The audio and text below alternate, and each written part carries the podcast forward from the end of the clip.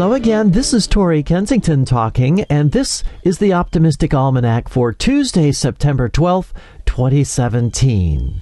Ancient History. It's the anniversary of the Battle of Marathon in 490 BC. It took place during the first Persian invasion of Greece and was fought between the citizens of Athens, aided by Plataea, and a Persian force commanded by Datis and Artaphernes. The battle was the culmination of the first attempt by Persia under King Darius I to subjugate Greece.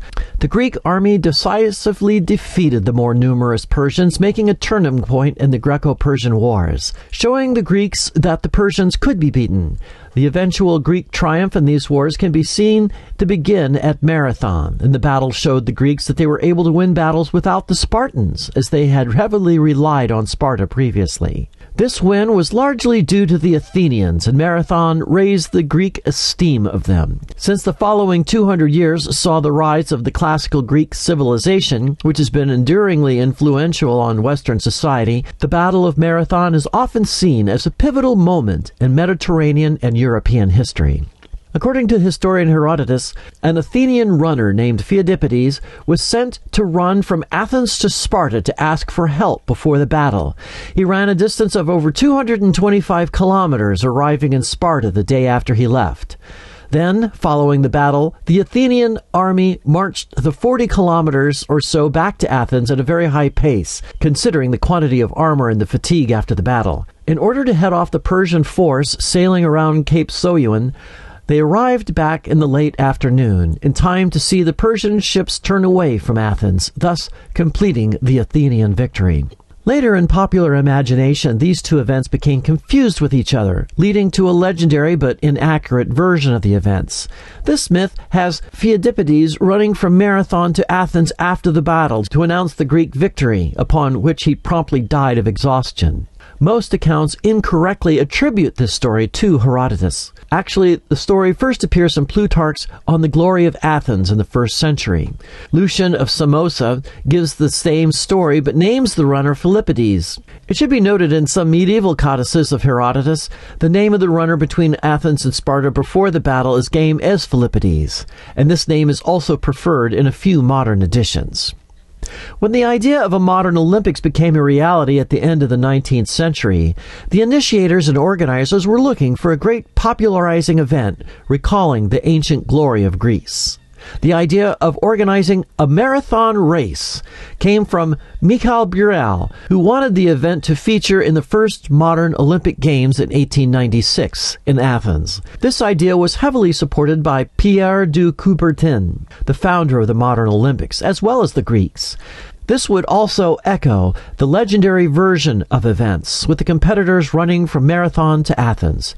So popular was this event that it quickly caught on, becoming a fixture at the Olympic Games, with major cities staging their own annual events. The distance eventually became fixed at 26 miles 385 yards, or 42.195 kilometers, though for the first years it was variable, being around 25 miles, the approximate distance from Marathon to Athens. And in 1940, the cave paintings in Lascaux, France, were discovered. On September 12, 1940, the entrance to the Lascaux caves was discovered by 18 year old Marcel Ravidat.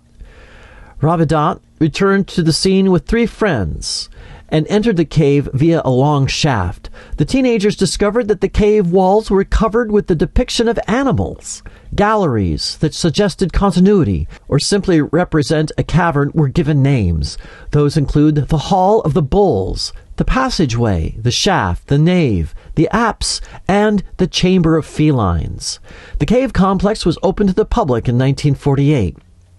But by 1955, carbon dioxide, heat, humidity, and other contaminants produced by the 1,200 visitors per day had visibly damaged the paintings. As air condition deteriorated, fungi and lichen increasingly infested the walls. Consequently, the cave was closed to the public in 1963, the paintings were restored to their original state, and a monitoring system on a daily basis was introduced. The cave contains nearly 2,000 figures, which can be grouped into three main categories animals, human figures, and abstract signs. The paintings contain no images of the surrounding landscape or the vegetation of the time. Most of the major images have been painted onto the walls using red, yellow, and black colors from a complex multiplicity of mineral pigments, including iron compounds and iron oxides such as ochre, hematite, and goethite, as well as manganese containing pigments. Charcoal also may have been used, but seemingly to a sparing extent. On some of the cave walls, the color may have been applied as a suspension of pigment in either animal fat or calcium rich cave groundwater or clay, making a paint that was swabbed or blotted on rather than applied by brush. In other areas, the color was applied by spraying the pigments by blowing the mixture through a tube.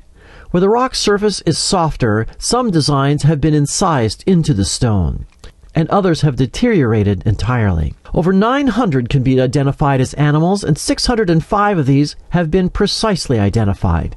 Out of these images, there are 364 paintings of equines, as well as 90 paintings of stags. Also represented are cattle and bison, each representing 4 to 5% of the images. A smattering of other images include seven felines, a bird, a bear, a rhinoceros, and a human. There are no images of reindeer, even though that was the principal source of food for the artists. The most famous section of the cave is the Hall of the Bulls, where bulls, equines, and stags are depicted. The four black bulls, or aurochs, are dominant figures amongst the 36 animals represented here. Each bull is about 17 feet long, the largest animal discovered so far in cave art. Apparently, the bulls appear to be in motion. Some anthropologists and art historians theorize that the paintings could be an account of a past hunting success, or could represent a mythical ritual in order to improve future hunting endeavors. This latter theory is supported by the overlapping images of one group of animals in the same cave location as another group of animals, suggesting that one area of the cave was more successful for predicting a plentiful hunting excursion. Applying the iconographic method of analysis to the Lascaux paintings, studying position, direction, and size of each of the figures, organization of the composition, painting technique, distribution of the color planes, and research of the image center, Thérèse Guiot-Houdart attempted to comprehend the symbolic function of the animals, to identify the theme of each image, and finally to reconstitute the canvas of the myth illustrated on the rock walls. According to David Lewis Williams and Jean Clottes, who both studied presumably similar art of the San people of southern Africa, this type of art is spiritual in nature, relating to visions experienced during ritualistic trance dancing. These trance visions are a function of the human brain, and so are independent of geographical location. Nigel Spivey, a professor of classical art and archaeology at the University of Cambridge, has further postulated in his series How Art Made the World that dot and lattice patterns overlapping the representational images of animals are very similar to hallucinations provoked by sensory deprivation. He further postulates that the connections between culturally important animals and these hallucinations led to the invention of image making, or the Art of Drawing. Here's an anonymous quote on the topic of ancient wisdom. It is said that an Eastern monarch once charged his wise men to invent him a sentence to be ever in view, and which should be true and appropriate in all times and in all situations. They presented him with these words quote, And this too shall pass away. The Optimistic Almanac is made possible each weekday morning by NPC, the National Podcasting Company, a 501c3 nonprofit which is funded by our listeners. Thank you. Research for today's show was by Lexi Caligari. I'm Tori Kensington. Keep the faith, keep in love, and keep in touch.